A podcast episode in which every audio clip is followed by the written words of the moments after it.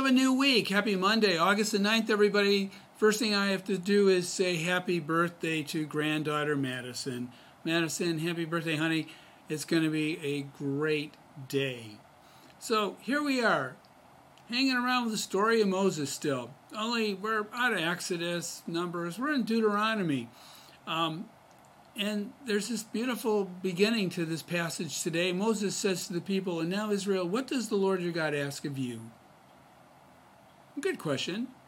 What does the Lord ask of you? Fear the Lord, follow his ways, to love, serve the Lord your God with all your heart, with all your soul, to keep the commandments and statutes of the Lord, which I enjoin on you today for your own good. Your own good. You know, sometimes we're really not too fond of rules and regulations. We're not really too fond of, of you know, what we think are the constraints or the hoops we have to jump through in life or things like that. But when we sit, take the time to sit down and, and to look at the love our God has for us and the guidelines that our God has set up for us, because those guidelines are set up for us to flourish as a human family and to take care of one another, to love one another as our Lord loves us.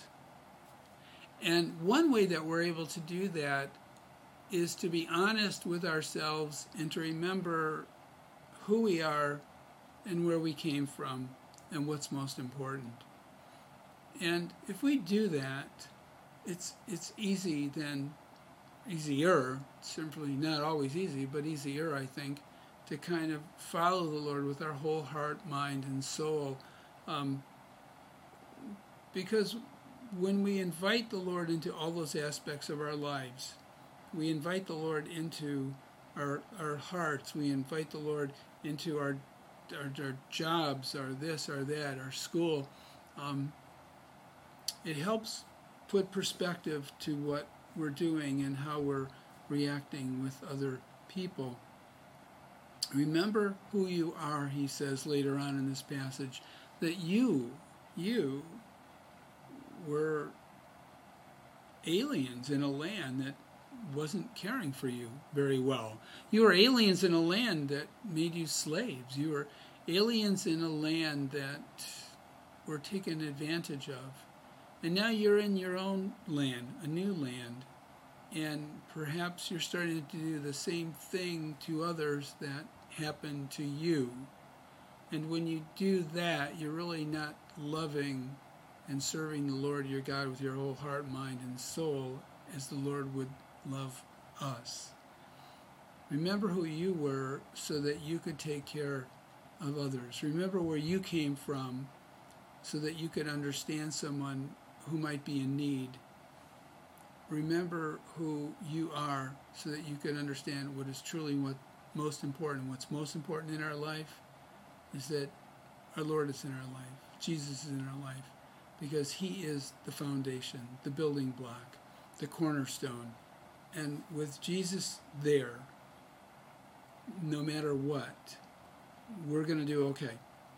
And even if we try and fail, we still have that cornerstone that we can fall back on. And we know that we will be solid and will never slide back, you know, so far as to um, forget who our Lord is or how we're supposed to treat and be with others. So he says, hold fast to the Lord. Hold fast because he is your God. He is your God who has done great things. And so today, and um, on the special birthday day, Madison, um, think about the great things. Of course, you do a lot of great things for us, just being you. Um, but to the great things that our Lord has done, and kind of in your own life, think back.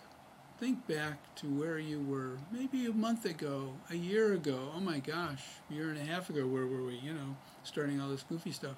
Um, and earlier in your life. And how is it that those experiences you had then can really truly help you now?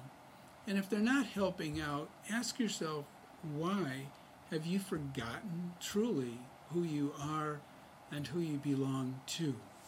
Have a great Monday, everyone.